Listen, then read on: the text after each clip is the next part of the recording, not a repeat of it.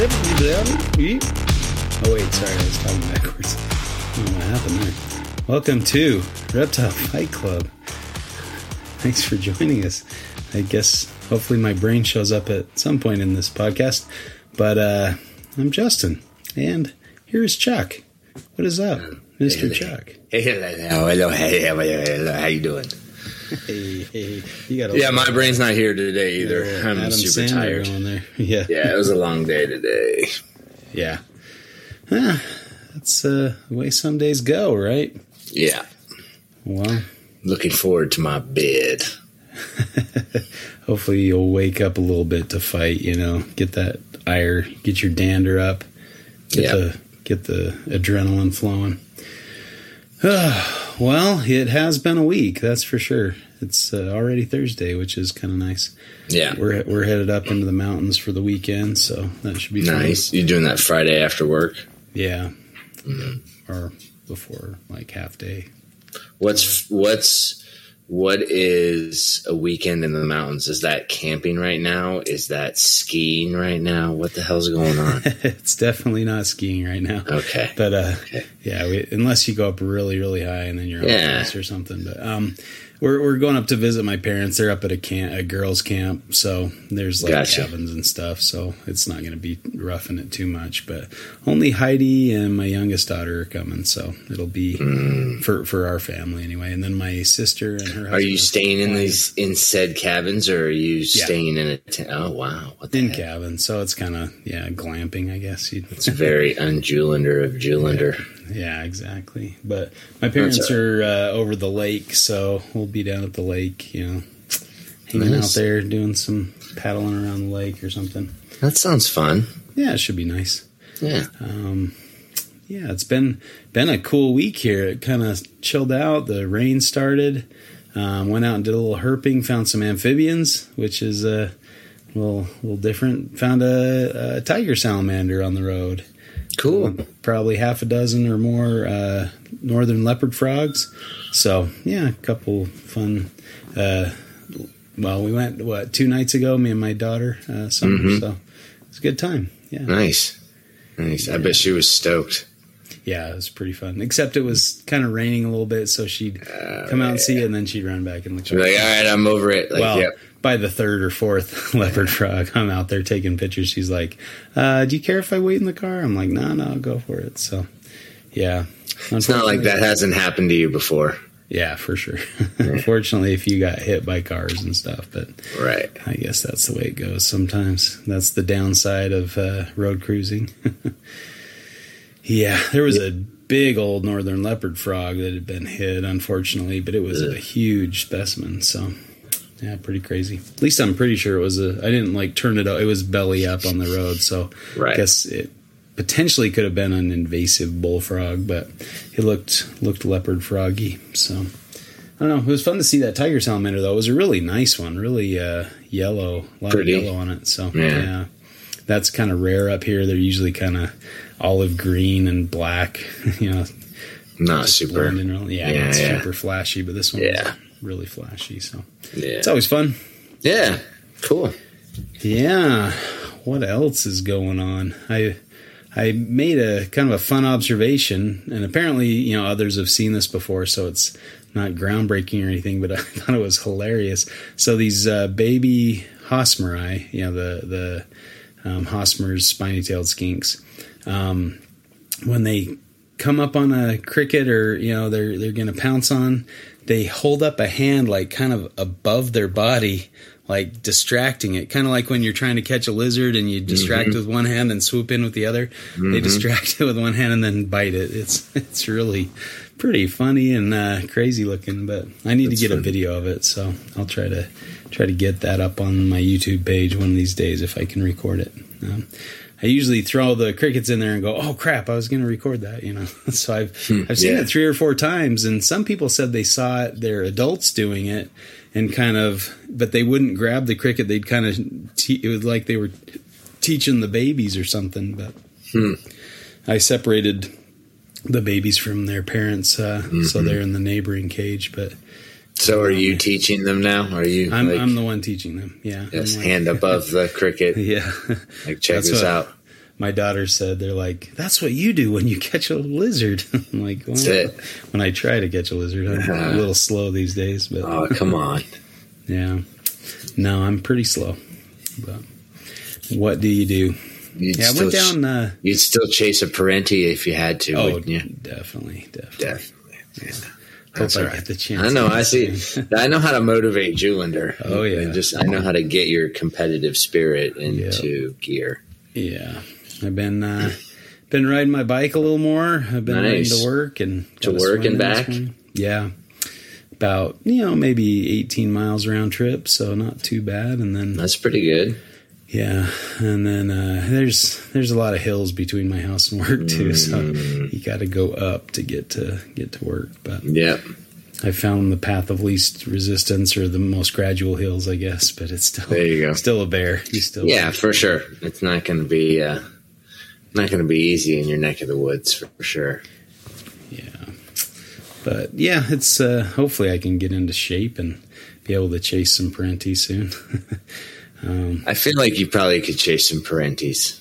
I haven't ran for a while, so I could swim after a American's water monitor or something. You feel like your swimming endurance is still? Yeah, it's all right. It's decent. It's all right. Like what is that?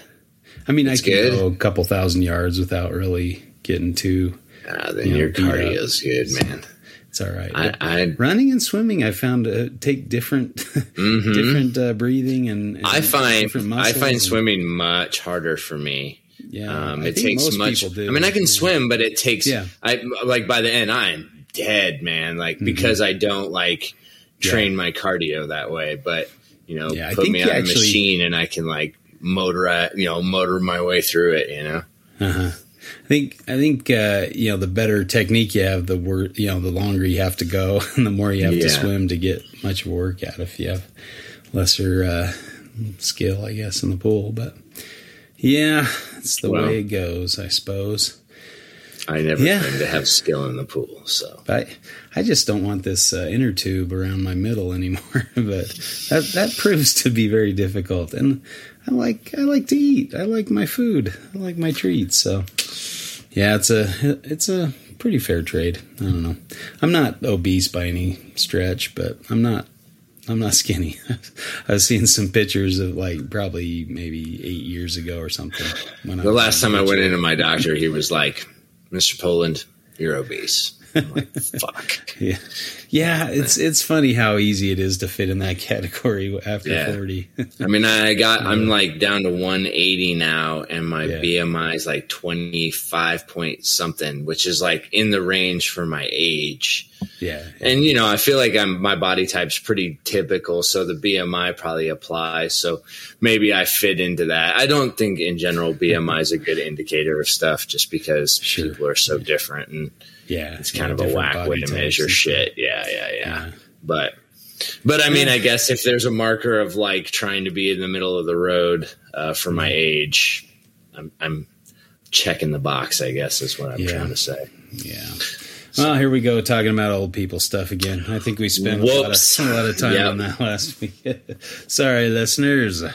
I'm sure geriatric Reptile Fight Club. Yeah, they're like, get through this nonsense and talk about reptiles. But anyway, I went down to kind of central. Well, I guess a couple hours south of me, and then kind of out in the West Desert. Yeah, out by the Salt Lake, out by the Salt Flats, that kind of area.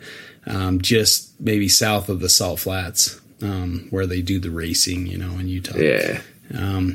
And it was really hot and dry. I went down mainly because one of my buddies was in from Texas, so I went to hang out with him. And so, Anson, we had him on the podcast at the reptile show, but his brother, his older brother, was out visiting his kids who lived down in Provo area. So picked him up. We went out in the West Desert. There was a toad migration out there. I was hoping to kind of catch the tail end of that, but it was in the news and it was probably reported, few days after. You missed it. And then I got there a few days after the story, and so it was like, I didn't see any toads. Saw a couple lizards. That was about it. We did a hike. He's not from Texas isn't very mountainous where he, Dallas area. So he was, awestruck by the mountains and stuff. It's pretty fun to see somebody get excited about your home state, but it was fun to hang out anyway and get out there, but a little too hot and dry for much activity, especially early on. And then I had to wake up at like 4 to go pick up my daughters in Idaho. So I think I rolled in about 1 a.m. because I had that two and a half hour drive after I dropped off my buddy.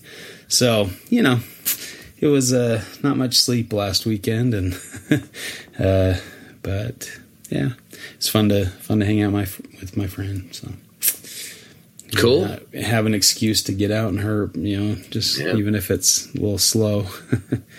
I thought we'd see at least a snake or two on the road, and now it's raining, so down there might be much better for like milk snakes and stuff like that, but. I don't know. It's raining hard though, man. It downpoured here. It was pretty crazy. Yeah, Utah, you don't get much rain. It's not in the summertime. It's not. Yeah, especially in the summer. I mean, once in a while, but it's usually just a sprinkle. Like most Utahns don't own an umbrella or carry around an umbrella or anything. So we're not really a rainy state, but we get most of our precipitation in the form of snow. So it's been kind of nice, having a little break in the 90 plus degree days. And do you feel like though that is it humid? It gets a little more humid, but not a ton. I mean, when it rains, it does, but other than that, it's pretty. We've been having a lot more humidities in our summers than it used to be. A lot drier out here, but it seems like the past at least 3 or 4 summers, we have this period where just the humidity is just not normal for this area. Yeah. So maybe that's our new normal. Who knows? Yeah. Well, we did schedule some really great guests for our next recording. We did. Tell, Justin. Well, I'm not going to tell. This is a teaser. What? This is not a tell-all. This is a teaser. Tease me then, right, Justin. Here. Tease me. I told you. I wrote you a message, but you probably didn't look at it or something. Listen, this is for theater. You're supposed to go along with it. Tease me, Justin. I am teasing you. Yeah, but they're going to it's going to be a good one. So, hopefully it happens. One of the guests was a little on the fence. We were trying to goad him into coming on, and that didn't work. He's not being goaded. And then I guess he was able to be talked into it by the other guests. So nice. should be a fun one, but some fun characters for sure. We'll leave it at that and let you guys guess who it is. But excited for that. I think we're going to take next week off, but I don't know. Maybe I'll record something at Carpet Fest. That'd be kind of fun. When it won't be the same without you, so just go book a ticket. It. Get out there. No, I don't think that's gonna. It's just it's totally cutting loose at work, so it's not working. It's understandable, but I'm excited. I'm excited to get out there. My my Carpet Fest shirt came yesterday. Already? Nice. Well, when is what? But right. It's here and there. My green diamond python shirt. So. Sorry, Eric. It's pretty. Are you gonna?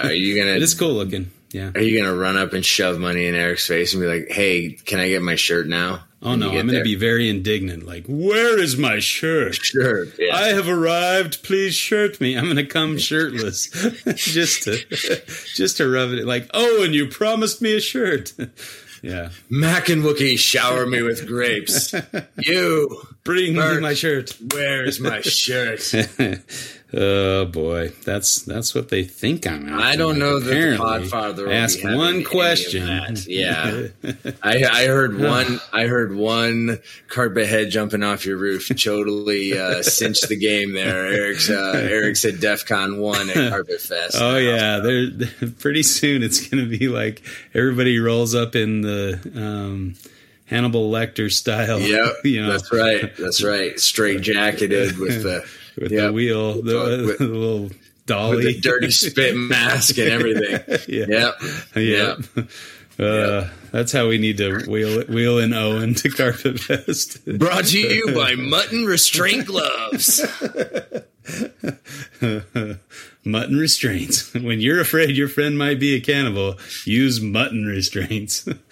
I think strongest on the market. I don't know if I've talked about that story on here or not. Maybe we have, but yeah, when we were flying to Darwin, there was maybe some turbulence or something, but Nick looked over at me and Peter Birch and said, you know, if this plane goes down, I am prepared to eat you. I'm like, well, first you'd have to catch us, man. Yeah, like, dude. I don't know why you assume you're going to be the one that comes out on top in a cannibalistic struggle. Like, I can run pretty good. You might have the bulk on me, but yeah. Yeah. That was funny. So we, and then I was filming something, filming a night tiger, and in the background you hear mutton letting loose with a little flatulence, and so we called him the farting cannibal after that. But, oh my god! Old Nick, that was pretty good times. But that's awesome. That was kind of a scary trip. He almost didn't make it back from that one. Not just because he let his ice cream fly into Mark Spitaro's face. Yeah. But he got a little close to the edge of the water with a lot of crocodiles concentrated in one area. We almost didn't come home with Nick. So, but he listened in time to get away from the water's edge when something looked like something big was coming towards him. So. Oh, my God. I just didn't want to have to call his wife at the time and say, your husband's not coming back. He gave a nice meal to a croc. But luckily, he heeded our yelling and ran back up the hillside and was not eaten by a crocodile in front of us, which was very good. We didn't want to be one of those, statistical idiot tourist, stories that they tend to have over there. I think you would have definitely been one of those statistical idiot stories. I am a statistical idiot. That's for sure. Yeah. That's the way it goes. But Statsig. I'm excited to get back over to Australia. That's good. Good times. Yeah. Yep. I looked at tickets today. They're not too bad. They're coming down. $1,100 range, which is from LAX, so which is pretty close to where you are. Yeah, or I imagine San Diego are flights cheap from San Diego as well, or is it just mainly LAX? Well, what do you mean? Like, I don't know, like if I try to book a ticket from Salt Lake to Australia, it's like $500 more. But I can buy a ticket to L.A. and back for $100, round trip. So I don't know how much different in price it is, but I know that LAX just flies to different area. Yeah. I mean, they fly. Yeah. They're international. They're more international. They have different routes than San Diego does for But I don't know. For all the flying I've ever done, I've always done it out of Lindbergh Field. So I've never really had to mess with LAX because it's a shit show up there. Yeah. Yeah, it's not fun, but... No, it's not. I don't know. It's been a little while. So I guess did we fly out of there? No, we didn't go there for France. We flew... France. Flew direct over there or something. We went through... you had French people come and pick you up and take you because that is the only way to come into France. Yeah. I don't know why I sound like that. That was pretty good for French. Good? Yeah. Pretty good. Pierre is here. Pierre is here. Pierre's nice. Joined us on the podcast. Pierre.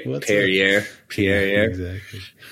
All right. Well, still waiting on Cow King eggs. Got most of my Antaresia separated out, and a bunch of them have started eating pretty slick, on their first try. So, it's a nice feeling when an ant baby takes its first meal. Yeah. So those the pygmy pythons are probably the most difficult. They're kind of the standouts and require a little trickery or assisting or whatnot. The Western stems tend to be a little feisty, finicky as well. But I found that boiled pinkies, that sounds terrible, but taking a frozen pinky and putting it in boiling water, that's the way that is done. Sorry to my sensitive friends out there, including myself. No, you just boil it alive. So you record the noise and then you play it back for the snake when you put it in there. No, yeah, we're not talking about torture here, but yeah. So a frozen pinky just put into boiling water, and then it kind of semi cooks it. But yeah, those wheat belts love that stuff. So interesting. Yeah, it's been and it's interesting is just the wheat belts, kind of like all the others are like, nah, I'll pass on that. Is it like just that it's nice and hot and like, I don't know. It might be just the temperature of it, but or it kind of messes up the smell a little bit. You know, it kind of cooks out the smell. I don't know. I'm not sure. Yeah. But I definitely prefer a cooked, steak over a raw steak. So, maybe that's part of it. I mean, No. Anyway, they seem to be getting better with the subsequent generations, and maybe that leads us to our topic. What do you think? Do tell. Are you ready to fight, Chuck? Oh, come on, man! I come on here ready to fight you all the time. You are a very worthy opponent. I don't know about that. A capable foe, if you will. No, I don't know. Well, I mean, all those martial arts. I was going to say I'm easy prey. I'm a soft target for you. No. You just lay over, expose your belly. That's it. Eviscerate me. I'm ready for it. That's right. Oh, nah. Take my lashes. All right, so what are we fighting about? What the hell? What? If reptiles can be domesticated or not. Yeah, interesting. This one kind of came up when I was listening to Will Filipek on Morelia Pythons Radio. He was talking to Rob and Eric about, trying to see if pythons could reproduce at any month of the year. Like if that's just something that maybe ball pythons are in that class, and if that's something that can be done just through domesticate. I think Will said he didn't believe that reptiles or ball pythons or whatever were domesticated. And, I guess it depends on what kind of idea or theory of domestication you subscribe to. But I don't know. I thought it'd be an interesting topic to. All right, let's flip the fucking coin. Let's see who's going to do this. Let's go. Oh, okay. All right. Call that. Heads. It is heads. You, my friend, are the winner. Winner, chicken dinner. Ooh, gosh. Yay, now that I've won, I don't know what to do. Domestication of reptiles. I'll go with a nay. Nay. You don't think nay. Nay. Okay, horse boy, let's get this on. Oh, man. Well, you get it on. I won. You go. I guess I go. Yeah. All right. I have been chucked. Okay, so domestication, right? What, like, just thinking about different species that have been domesticated and kind of what that leads to. And I think maybe there's kind of a category of domestication where or part of domestication where definitely some types of reptiles could fall into at least this one criteria, which is that people have control of their reproduction. They're kind of dependent on people putting them together and organizing their social structure. So I guess that's one criteria that, humans are in charge of their breeding structure. They're not, choosing their mate, and a lot of traits kind of find their way into that process. We see different mutations. We see maybe some unbiased selection where you're not like saying, oh, I'm going to pick this one because of this or that, but it kind of goes along with other things you are picking, like pattern or color, or sometimes we pick stuff that's a little more tame or easy, or that gets feeding easier, those kind of things. And then sometimes they come with things that are unanticipated, that you just can't really quantify, I guess, but that makes them more apt to domestication. Something like taking you know, a wider range of prey items, things like that. And so I would probably use maybe like a hognose snake as an example. They adapted pretty well to taking mice instead of toads. You know, they're not as picky as their wild counterparts. So that's kind of one area where some species of reptiles fall in with other domestic species. Over to you, Chuck. Oh, me. Oh, that was for me. Oh, yeah. Are you the one? Are you the one I'm fighting? I can't remember.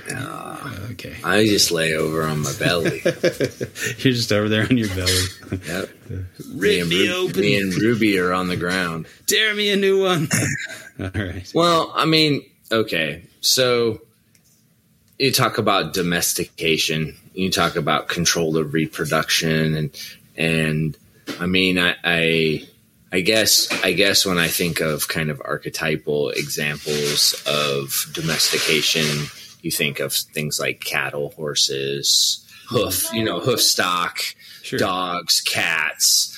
They're all land mammals, right? You know, so you know the idea that something much older, kind of much more ancient, you know, not as, you know, not in the same evolutionary, you know, time scale, a much older animal by arguably a more primitive, you know, animal, less of a more developed brain, maybe more simple of a functioning, you know, brain.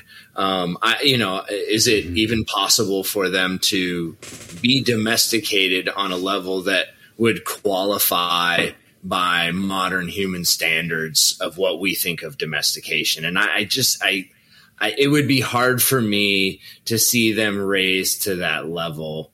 You know, even if you could convince me, like you could target train a snake, like I'm not sure I'm still 100% buying, you know, that is some indication of an ability to domesticate something. If you can even reliably show that you're target training something, you know what I mean? Like sure, these markers that people want to use to say like, oh, look, I can do this and elicit this response. Right. Like, and certainly, I mean, go ahead.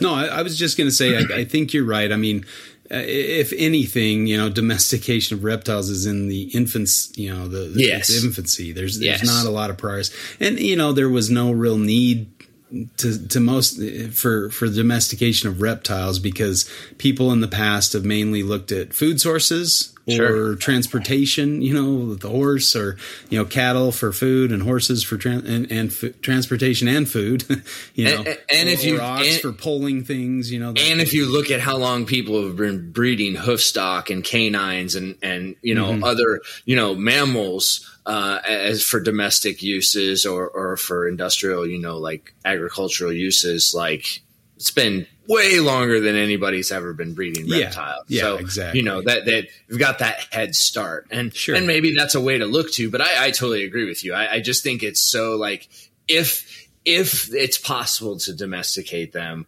we're so in an infancy with it that it would be hard to like, you know, how do you measure that? How do you like, sure, what would that look like? And, you know, obviously like ball pythons are probably our best, like, thing to see what happens when we breed a bunch, you know, and clearly you kind of see this where the you know, the mutations just start to show up all over the place. Mm-hmm. And it's more and more, you know, and obviously like, you know, when you start making combinations, leading to new things and making more combinations. I guess is that domestication though?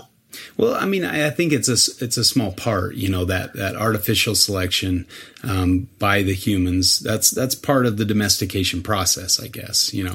And you know, I think, you know, comparing apples to apples, that's the hard thing right here is because sure, I guess maybe dogs might fall into that because they weren't really domesticated for food. No, they were more like companionship. Yeah. So well, kind of a pet, you know. Well, I mean, I think most So if you look at most dog breeds up until fairly recently, where we have these toy breeds or like these like petite dogs and stuff, most dogs have a purpose or a function in the country of origin that they were bred. They did something. They had original ones. Yeah. And so I think most people looked at canines like they looked at horses and other things, like, hey, this is an animal to be domesticated and used in, you know, the ranch or that, you know, cattle or whatever they're doing. You know, and I just don't, I don't see that application with reptiles.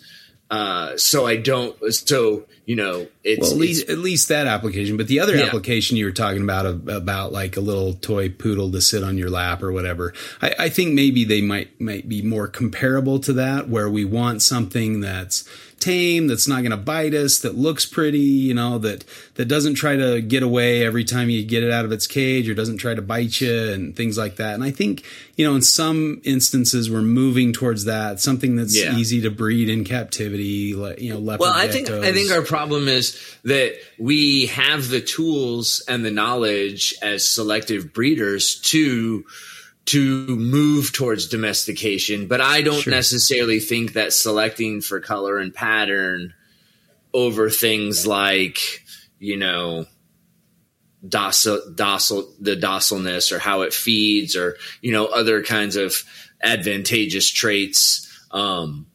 Maybe that's a different way to look at how you select, and maybe we don't select that way. You know what I mean? Well, like, I guess if it doesn't come along with, you know, an increased or at least a baseline good ability to breed in captivity, is probably not going to get very far, even if it's the most desirable trait or look or whatever, or even a trait in a species that's not commonly bred or hasn't been bred in captivity long enough, you know, isn't as far on its way to domestication, I guess. I guess, you know, if I'm in a toilet swirling around, what I'm trying to say is, like, so,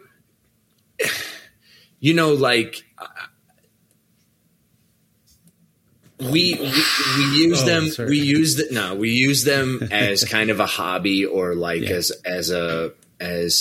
you know, they're not driven by things like agriculture and, you know, human progress. They're more of a leisure thing.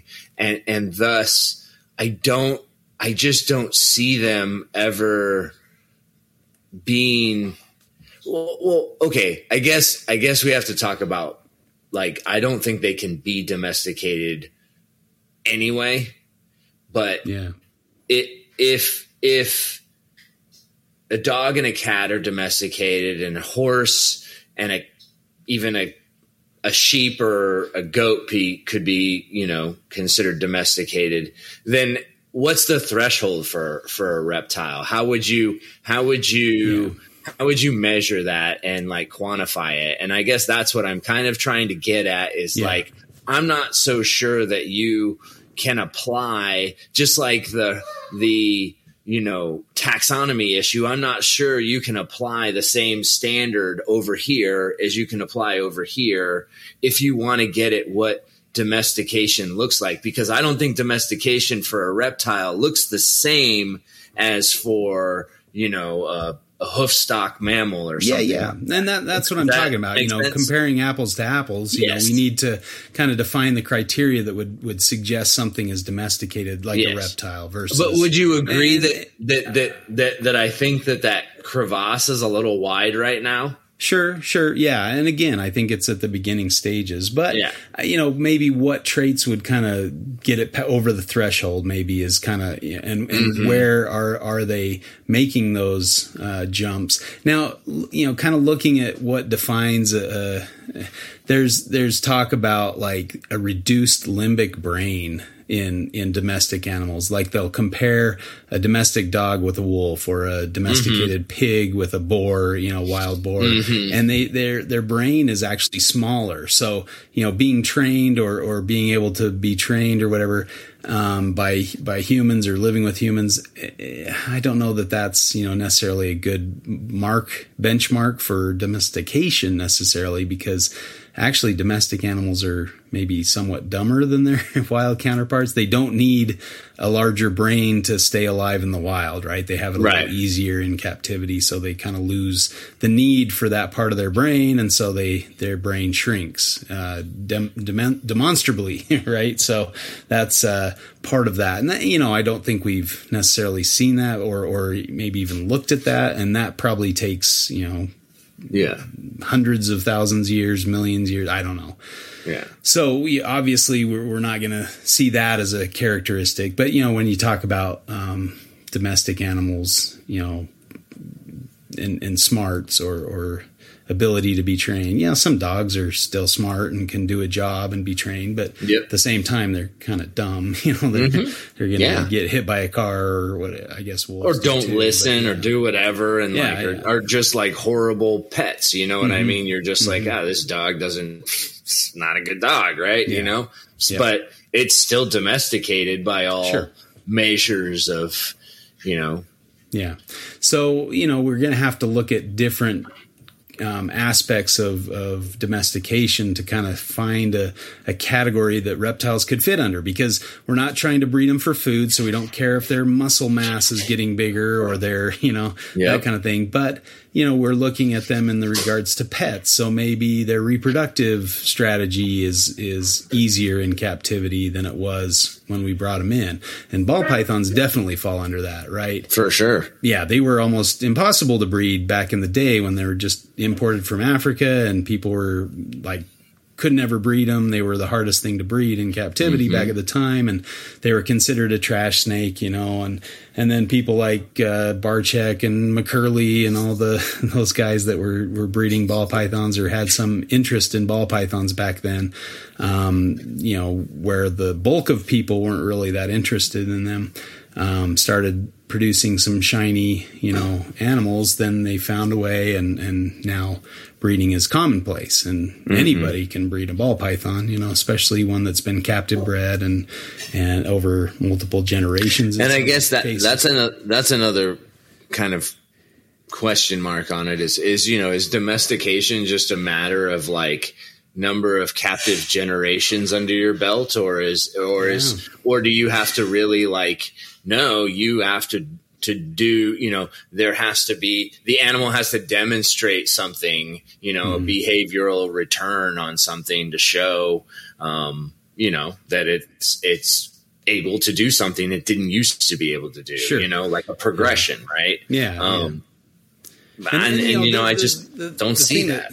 The thing that sparked this was kind of the discussion on, you know, if pythons can breed any month of the year, right? In captivity, if you can set it up, like with ball pythons, there, you know, clutches have been recorded in every month of the year. And the question was, do they do that anyway? But I believe there's a distinct seasonality in Africa where, you know, in their range, where they have a wet and a dry season, they have a reproductive season, and it's all tied to natural events and things like that. So, and look, man, to me, it's just like, you know, when you have animals outside, and I've got, you know, a couple of pairs of animals in cages outside, you pay attention to what the weather is like day to day, and you really realize, holy crap, these things actually go through, you know, in the winter, I would say they have even in San Diego, probably the mildest, you know, winter in North America, except for maybe, you know, Florida, south of us a little, but, you know,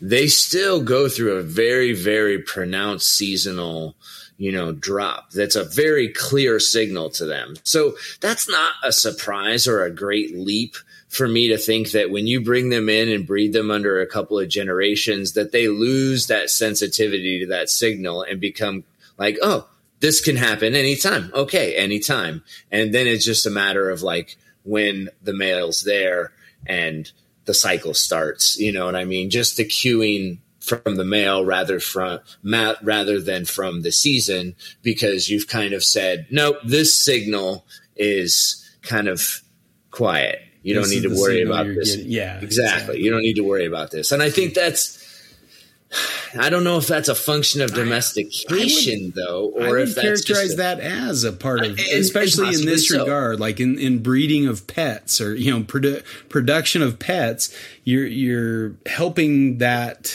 area when you're able to breed any time of the year. And when the reproduction gets easier, you know, and progressively easier in captivity, compared to the, you know, bringing in a wild counterpart, things like that. So I will agree with you. I think it is. I think it's a component of it. Yeah, I think that's a part of it. I don't think it can define the whole, you know, saying this is domestic. And you know, I did this. It's domesticated. It's a wrap. And I mean, we don't see, you know, huge variations in size and things like that because I think a lot of times we. Now, I guess with males, we maybe, you know, try to breed those early, but it seems like wild imports often come in gravid at very small sizes that you go, wait a second, I thought they had to be 2,000 grams before I could even put a male with them. Yeah, but if they're 5 years old and they're that size, then they're probably fine to breed. Yeah. And then, you know, being able to, I think that was another criteria that's talked about with domesticated species is that they have a relatively rapid rate of reproduction, that they can get to reproductive size or capacity fairly quickly. And so they've like been reproductively optimized basically by people.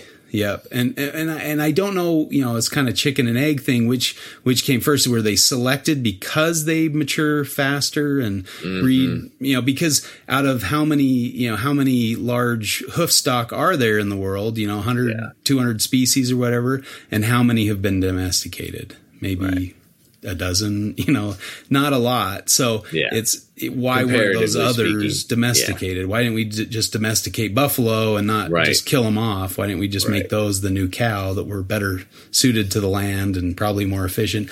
Another thing is efficiency, you know, and reptiles, of course, are very efficient at, you know, they can reproduce with fairly limited, input, I guess you'd say. So, you're not having to, well, at least some species. Of course, this depends on a lot of different factors, but that was another one that they're and again, that's mainly for food items, you know, what you're trying to eat. And so that doesn't really apply to reptiles. And I don't know if we have like a domestication category for reptiles or a well-defined, because we just haven't, nobody's tried to domesticate reptiles, at least to my knowledge. Maybe alligators.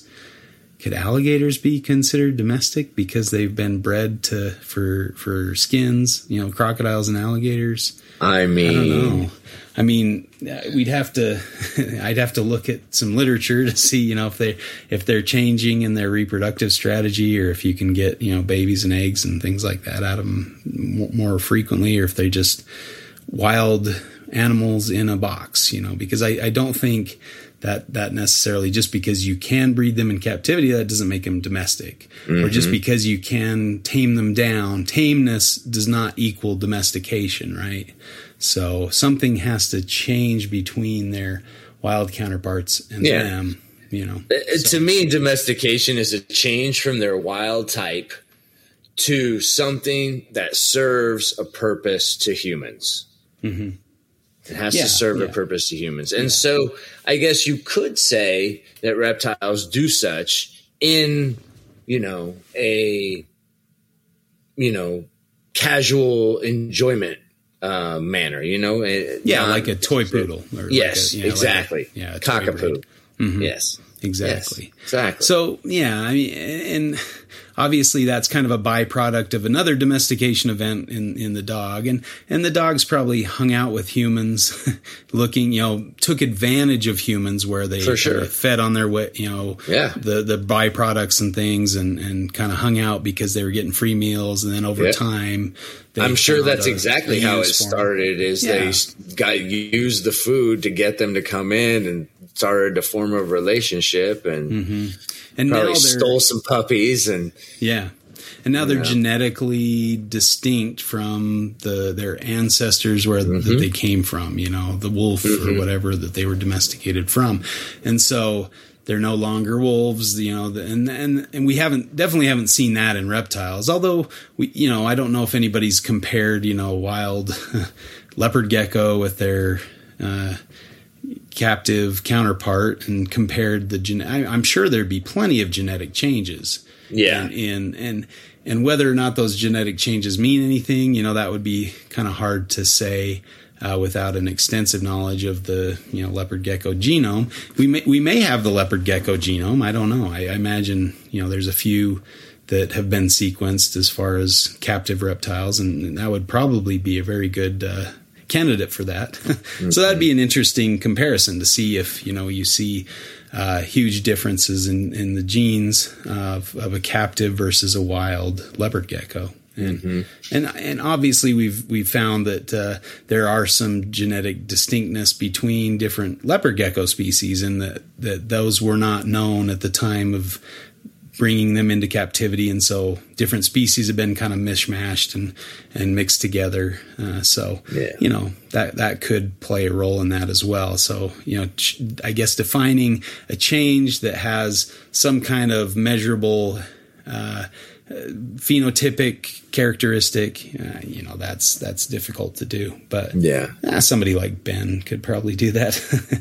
But yeah, anyway, that's just kind of the thoughts on that. You know, there is some kind of genetic change that occurs that separates them from their wild counterparts. Mm-hmm. And I mean, it's, you know, you just think about dogs and and just how long dogs have been, you know, with humans. I just think that, yeah, yes, it's a function of environment, but it's also just a function of time and generations. And, yeah.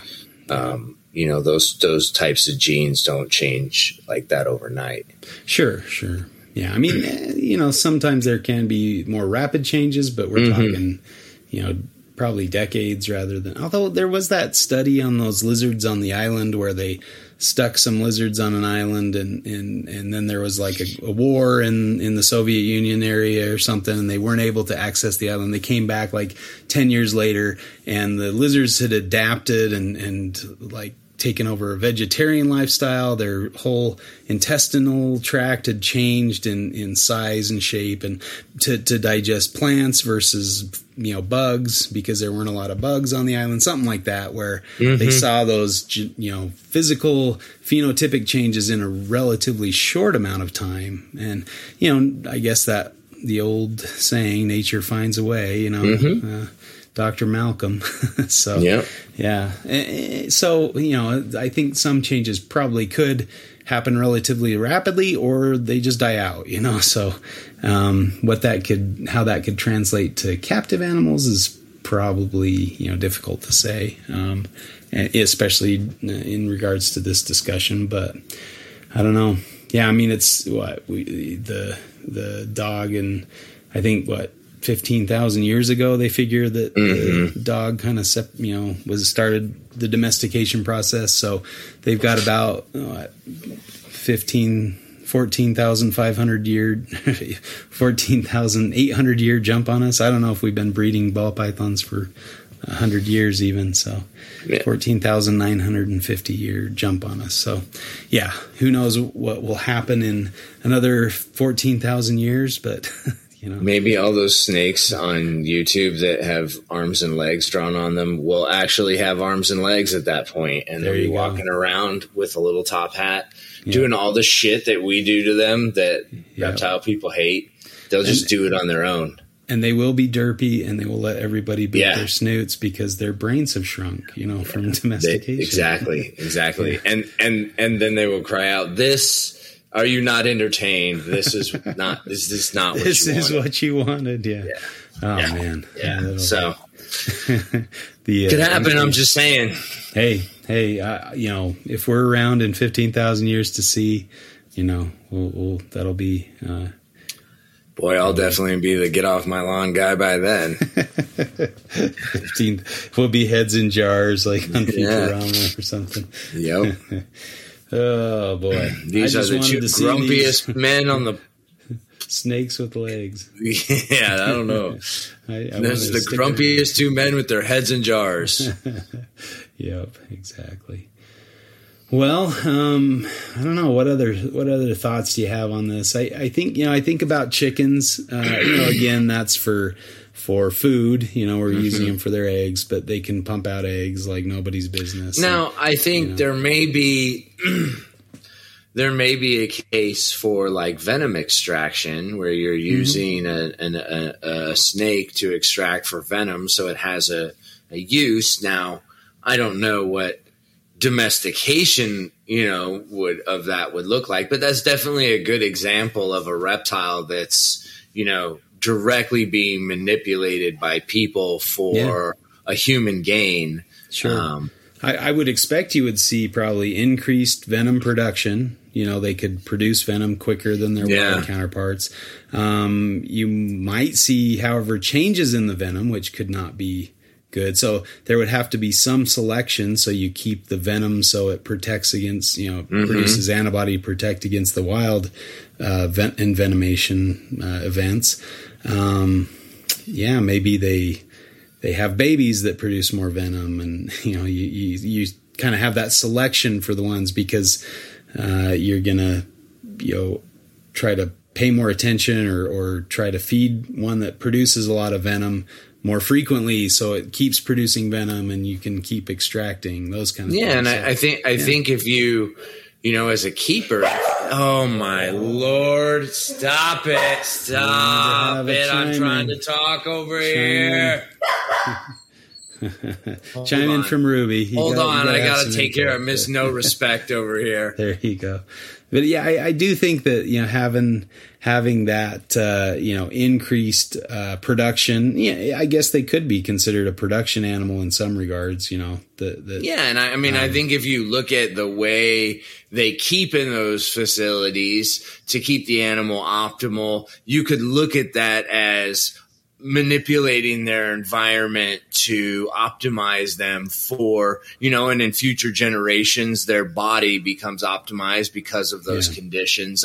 I totally see a path where you could make a case for them, being, domesticated, for more output of anti-venom or whatever. 15,000 years, they're going to have giant heads with these huge, gallon tanks of venom, attached on either side. I think, a limited reversion where if you take a domestic ball python that's been produced in captivity over successive generations and then you put it back in the wild, is it able to kind of take hold, or is it just going to die out because it's that instinct, whatever you want to call it, or knowledge or whatever to survive in the wild, or the genetic basis to survive in the wild is kind of bred out of it. It didn't need it over so many generations that it just doesn't have it anymore, and it can't compete with its wild counterparts. And you think about dogs, like there are feral dogs, but they still kind of are dependent on humans to survive. And, I kind of wonder about that stuff too, where they're always like, well, if domestic animals got loose, they wouldn't make it because, but there's like if a ball python or any animal gets loose in an area that is not for it, it didn't develop in that nipper, then it's an invasive species, right? And if there's enough of those little fuckers, then they're gonna breed, and and if there's nothing there to check them, from a predator predation standpoint, then of course they're gonna do good. So I don't always like buy that whole Yeah, I mean, they're never they'll never survive back in the wild. You look at goats or something, and goats are, you can tell when.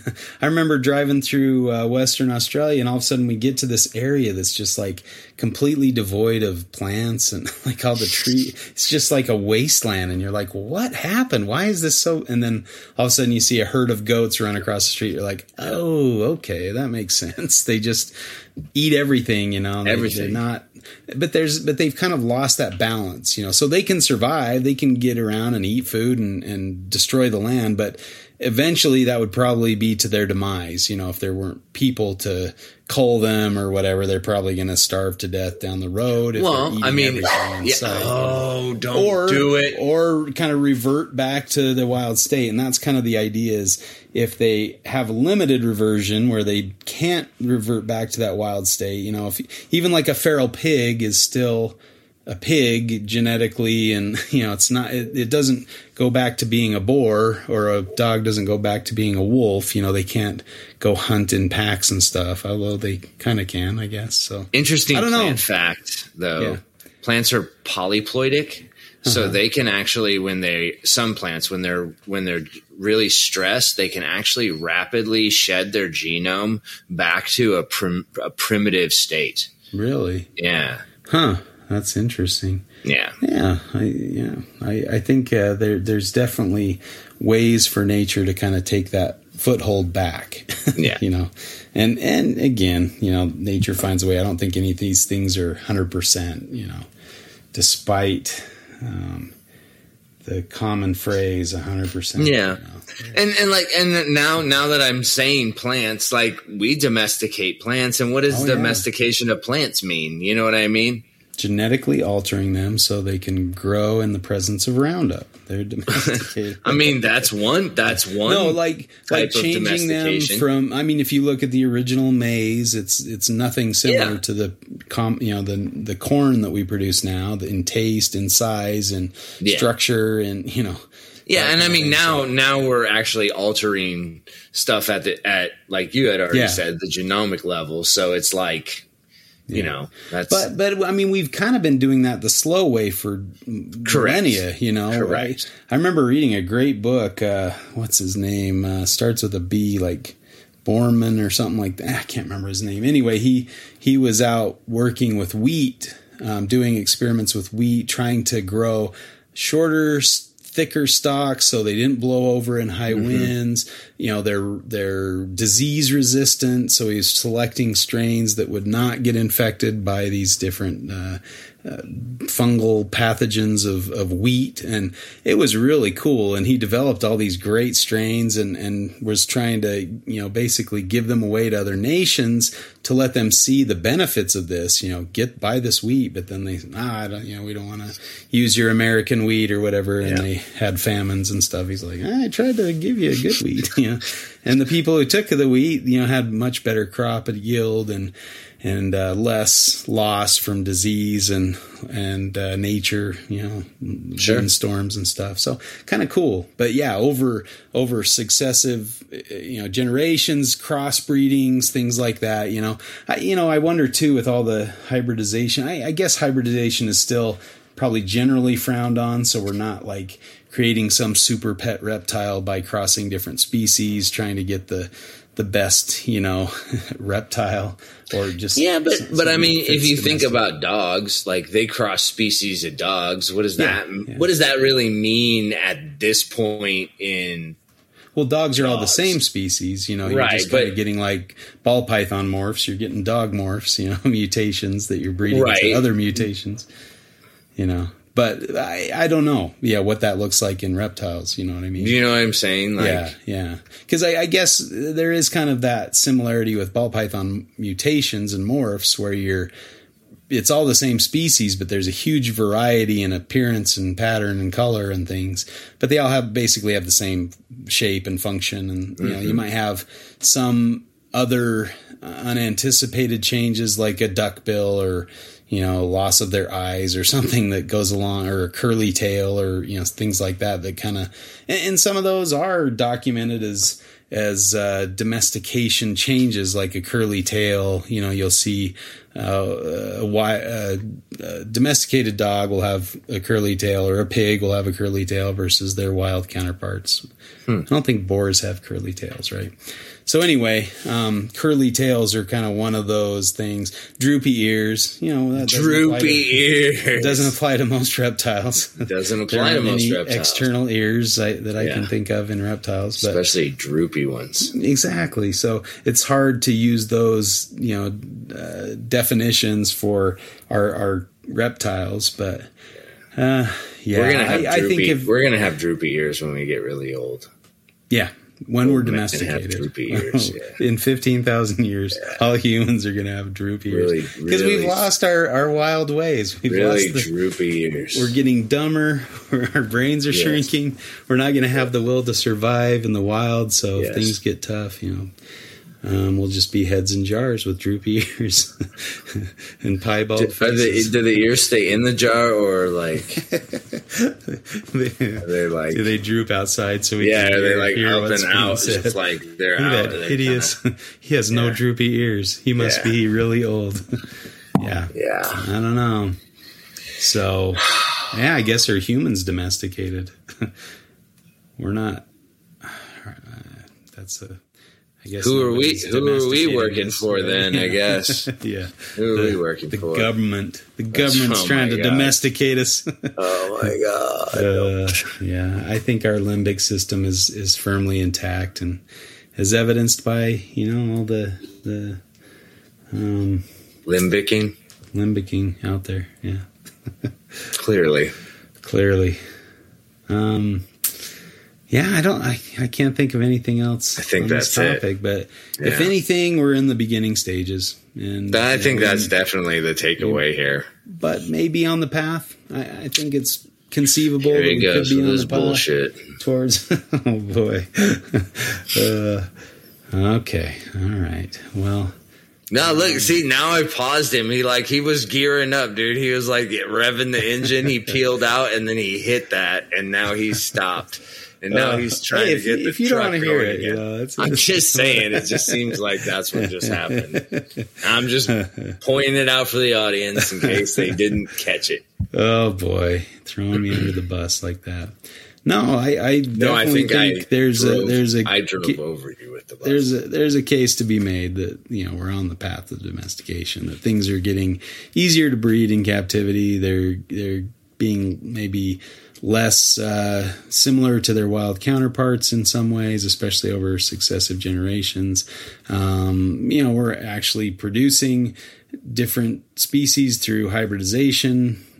Pretty much once you take something out of the wild, the natural system where it lived is not having influence over it. So you're basically changing it from the get-go. You're the one selecting, not nature anymore. So I guess in that regard, it's on the path to domestication, or at least taming. I don't know. Mm-hmm. Taming's not domestication, but or not taming. I don't know. Maybe some still retain their wild state. I think taming is part of domestication, just like reproductive control is part of domestication. Sure. Yeah. I think different behavior, the shrinking of the brain, domestication. Mm-hmm. Yeah. So I guess until we see those things, we probably can't say they're domestic. So I guess technically you might win this one, but yay! Then again, you won the coin toss, so that's right. You took the easy one. I'm just kidding. I didn't take the easy one. I was kind of worried about this one because I kind of think you could probably make a decent argument for it, but you didn't.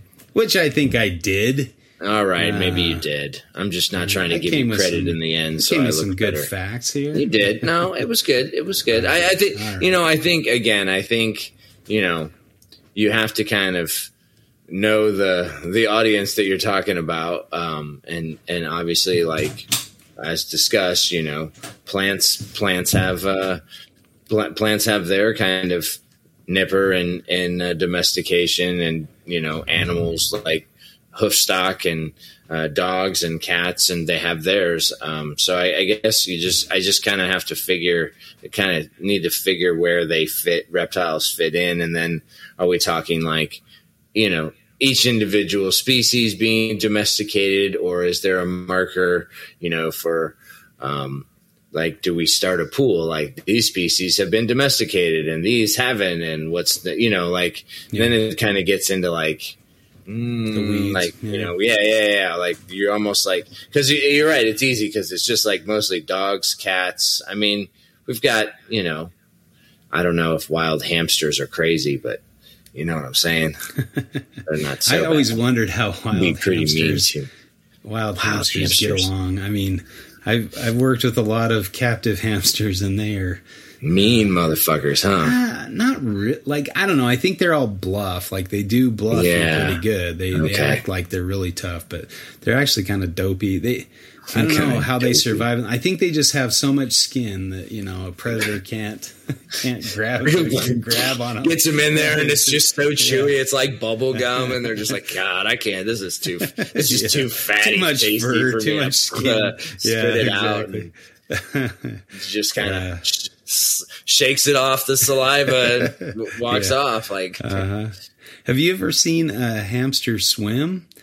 They can actually inflate. I have to be honest and say no. No, they can actually inflate their cheek pouches. Like, they have these huge, cheek where they can just shove an immense amount of food. But they actually inflate those with air, and they act like little tanks of oxygen. You know, I saw a skeletal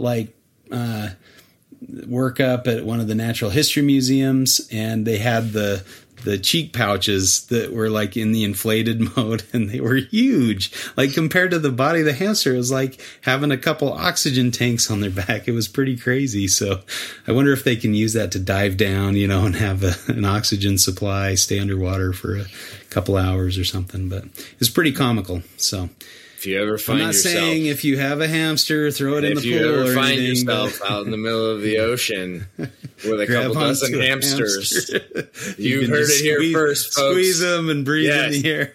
Yes, yeah. Tie them off and then tie them to your shirt, and you can float all the way home. Oh man, now we're gonna get the hamster crowd upset about this. Oh my god, I'll handle the hamster crowd, buddy. Don't worry, I got it. You got the hamster enthusiasts. Oh my gosh. We're just alienating one group at a time. Yep. We're coming for you next, gerbil community. Yeah, we're the soul slinger of mud in the alienation of non reptile enthusiasts of our same. I've got a lot of hamsters waiting for me on the other side with a big complaint like this guy. He infected us with no. Okay. Now all the hamsters are gonna bite you. Yep, that's true. The worst thing they do is that squirt that butter urine stuff on you. That's nasty. Anyway, enough about hamsters on this reptile podcast. Must I remind you always that this is not a hamster podcast, that we need to get back to the reptiles. But have you seen their cheeks? They're huge. All right. Well, Carpet Fest is coming up fast. If you're listening to this, you're probably already missed it. So I don't know if there's any use in talking about it on here, but I'm excited to report back the shenanigans, the good times. I plan to do a double gainer off of Eric's house into the pool. Oh, yes. He can't stop me. No. If he doesn't have my T-shirt, I'm doing a double gainer into the pool. No.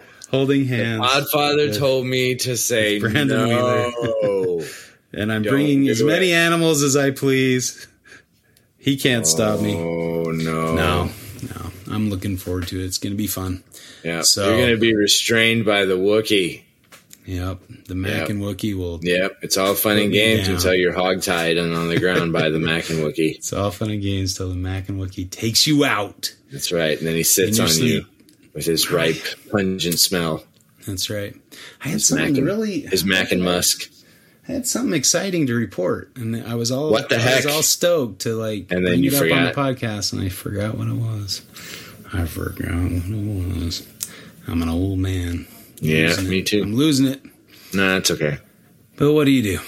Mm-hmm. All right. Well, anything to throw out there? Mm-mm. No. Oh, no, I'm lame sauce. I put up a little, one of those YouTube shorts. Mm-hmm. I've been putting those up weekly. So, if you want to check out JG Julander on YouTube, go check it out. And you can, but I've been trying to do like a weekly YouTube short and I call it herping shorts, just to put up little herp videos, herping videos. And, the shorts are kind of in the vertical orientation rather than horizontal. Most of the video I take has been horizontal, so I converted a few of those horizontal to vertical and put up a short video clip of a little Willardi, ridge nose rattlesnake from Arizona. Willardi. Not Willardi, Willardi, because I haven't met many Willards, only Willards. But anyway, this Willardi video, it got like 2,400 views in like one day. Wow. And the most any of my videos have gotten is like, maybe 900 or something over several weeks. And this one got like 2,500 in a day. So I don't know what happened, but yeah, it went viral. Well, maybe very, very small scale viral. Yeah. Reptile community viral or what's the dingus's name? It went communicable. It wasn't quite viral yet. Go. Yeah. It got around, but it didn't take off. It's airborne. It's airborne, but not highly viral, contagious. Yeah. It hasn't made the jump yet. I think that's fair. I think you can talk about that in virology terms. Yeah, it's vector-borne right now. There you go. I like that. You got to have the correct vector to get it. I don't know how that stuff works, but it's kind of fun, kind of dumb. I put up a video the week before of like a sagebrush lizard, and I think it got like 30 views or something. So I don't know. People aren't as excited about a sagebrush lizard as they are about a Willardi. Well, when you say it like that, I know. Maybe I need my Attenborough voice. Bruh. Not Attenborough. No, out in California, you call it. What's up, Attenborough? Hey, Attenborough, how you doing? That's what we need is the Attenborough dude. The California Attenborough. Hey, bro, what you doing? This is Davey Attenborough. Check out my video, I feel like Davey Attenborough hangs out with Trevor the Naked Herper. There we go. I think we have a niche, like a nipper for our future herping videos. Trevor. This is Davey Attenborough coming at you. Oh my God! From the wilds of Arizona, check out this Willardi. There we go. I started listening to this podcast. It's been around for forever. It's Comedy Bang Bang, but they do these stupid like. I don't know, like voices and like personalities, and they had a David Attenborough mimic or whatever. Some guy that was like he was like a 14-year-old, but he spoke just like David Attenborough. He's one of like their family relatives. It was hilarious, but it was just like funny. The guest on the podcast approaches the microphone. It was pretty good. Anyway. Been listening to way too much of that. Funny guys. Well, I don't know. Yeah, check out my YouTube page. Throw a couple more likes on there for the Willardi. And maybe the sagebrush lizard, too, while you're at it. Pump those numbers. That poor sagebrush lizard, do you know how he feels about himself right now? Seriously. Come on. This is how we validate ourselves in the modern world. I'm not so much concerned for myself. The sagebrush lizard needs it too. I'm concerned for the sagebrush. He's looking at those numbers going, what's wrong with me? He probably looked at that. What's wrong with me? He saw that picture and he was like, duck lips. There you go. And then he was like looking at it and he's like, what the fuck? 30? 30? 30? Really? That's bullshit. And Willardi gets he's trying to eat me over here. And I get 30. And he sounds funny. His name sounds funny. That's right. So. Willardi. The Willardi. Whatever. Yeah. Well, I don't know. Who knows? But I'm gonna keep throwing up some fun stuff, here and there. Cool.